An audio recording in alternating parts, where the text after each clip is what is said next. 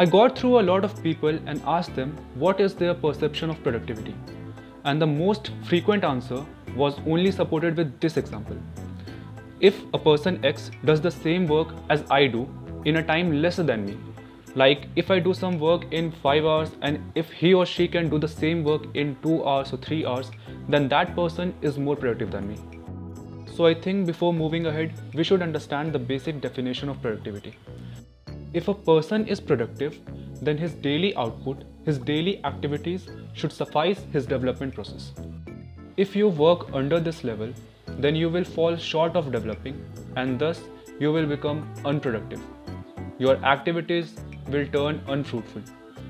In case a person goes above this level, he will be overproductive, which can be both good as well as bad.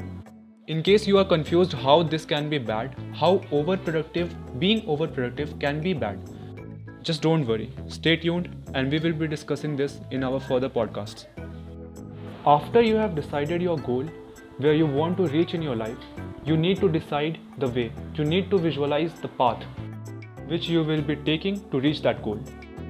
The sole reason and aim of this visualization will be for you to help yourself to understand the obstacles, to understand the problems that you will be facing in the path.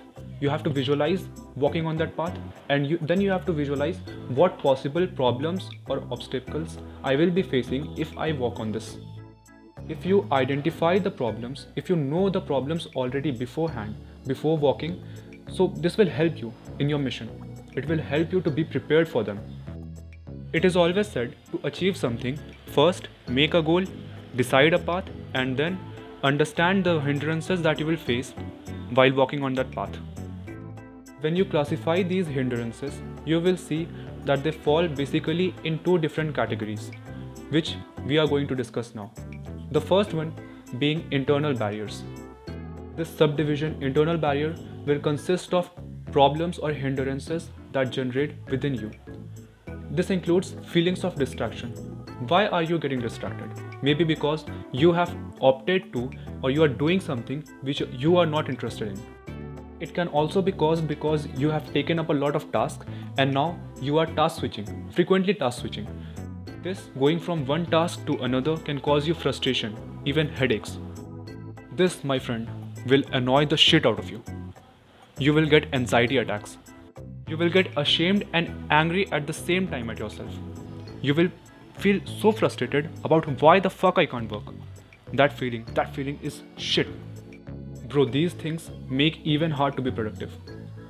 So what to do now in this kind of cases? Now, in this case, first of all, give up some tasks. You cannot do all the things together. You need to prioritize what I should do first and what I should leave what I should do in my free times and what I should give priority to be done at first. The next thing that you need to do is you need to understand and tackle your negative emotions. Negative emotions are not your kids. Don't nurture it. पालो bhai usko. They are not your kids. They will do harm to you. Usko tackle karo, find it, tackle it, overcome it. When you get these kind of stressed, shameful and anxiety feelings, it also becomes important for you that you take a break. Take a break from normal. Go around doing nothing. Yes, absolutely nothing. If you want to avoid all this, you do something. Uh, this has been told by a very successful educator. He told that of the 24 hours you have, keep one hour for you and your friend. In that one hour, you have to talk with him or her about anything except studies, except work. Talk about things that you used to talk when you were kids, like when you were carefree. This will help you ease out each day from your day's hard work, hard labor, every frustration. Believe me, it works. Coming to the next subtopic, which is external barriers.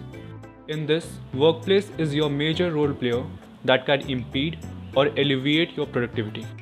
For example, the workplace of a recording artist is his studio the workplace of a student is his desk and his bedroom. So the, the order in which you keep your workplace defines your activity. So if there will be chaos around your workplace, there will be chaos in your activities and there will be chaos in your mind. This is the end of part 1 for working on productivity. Hope you learned something. And if you are super excited for the part 2, do share and follow Sane Philosophy. This was your host Anubhav.